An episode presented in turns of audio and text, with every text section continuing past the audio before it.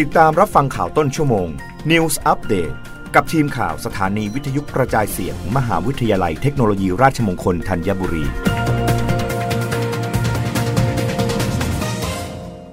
รับฟังข่าวต้นชั่วโมงโดยทีมข่าววิทยุราชมงคลธัญบุรีค่ะบคสเผยสงกรานต์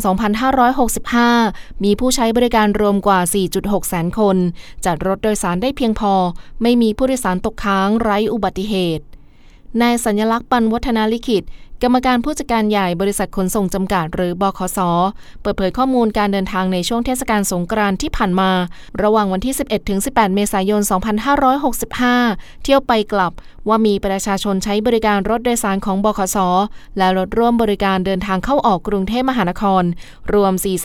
469,007 คน ใช้รถโดยสารคือรถบขสรถร่วม รถตู้จำนวน 42,624 เที่ยว โดยแบ่งเป็นการเดินทางเที่ยวไปจำนวน2,727 เที่ยว มีผู้โดยสารเดินทาง 224,148 คน และการเดินทางเที่ยวกลับเข้ากรุงเทพมหานครจำนวน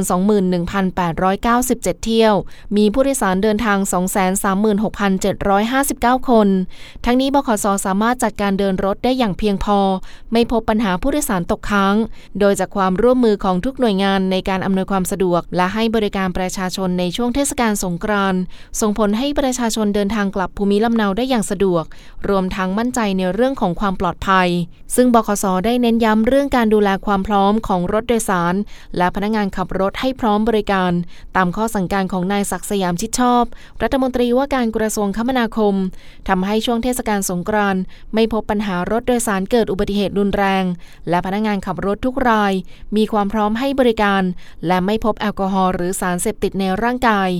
นอกจากนี้เจ้าหน้าที่และผู้ใช้บริการได้ให้ความร่วมมือในการปฏิบัติตามมาตรการป้องกันโควิด -19 บนรถโดยสารและสถานีขนส่งอย่างเต็มที่เพื่อป้องกันการแพร่ระบาดของโควิด -19 อย่างไรก็ดีเพื่ออำนวยความสะดวกและลดการสัมผัส โดยผู้โดยสารสามารถจองตั๋วบขสผ่านทางช่องทาง Line แอปพลิเคชัน e-ticket และเว็บไซต์บขส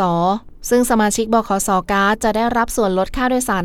5%ไม่รวมค่าธรรมเนียม เมื่อซื้อตั๋วบขสและซื้อผ่านช่องทางไลน์รับคะแนนสะสมคูณ 2 เพิ่มทันที ถึงวันที่ 30 เมษายนนี้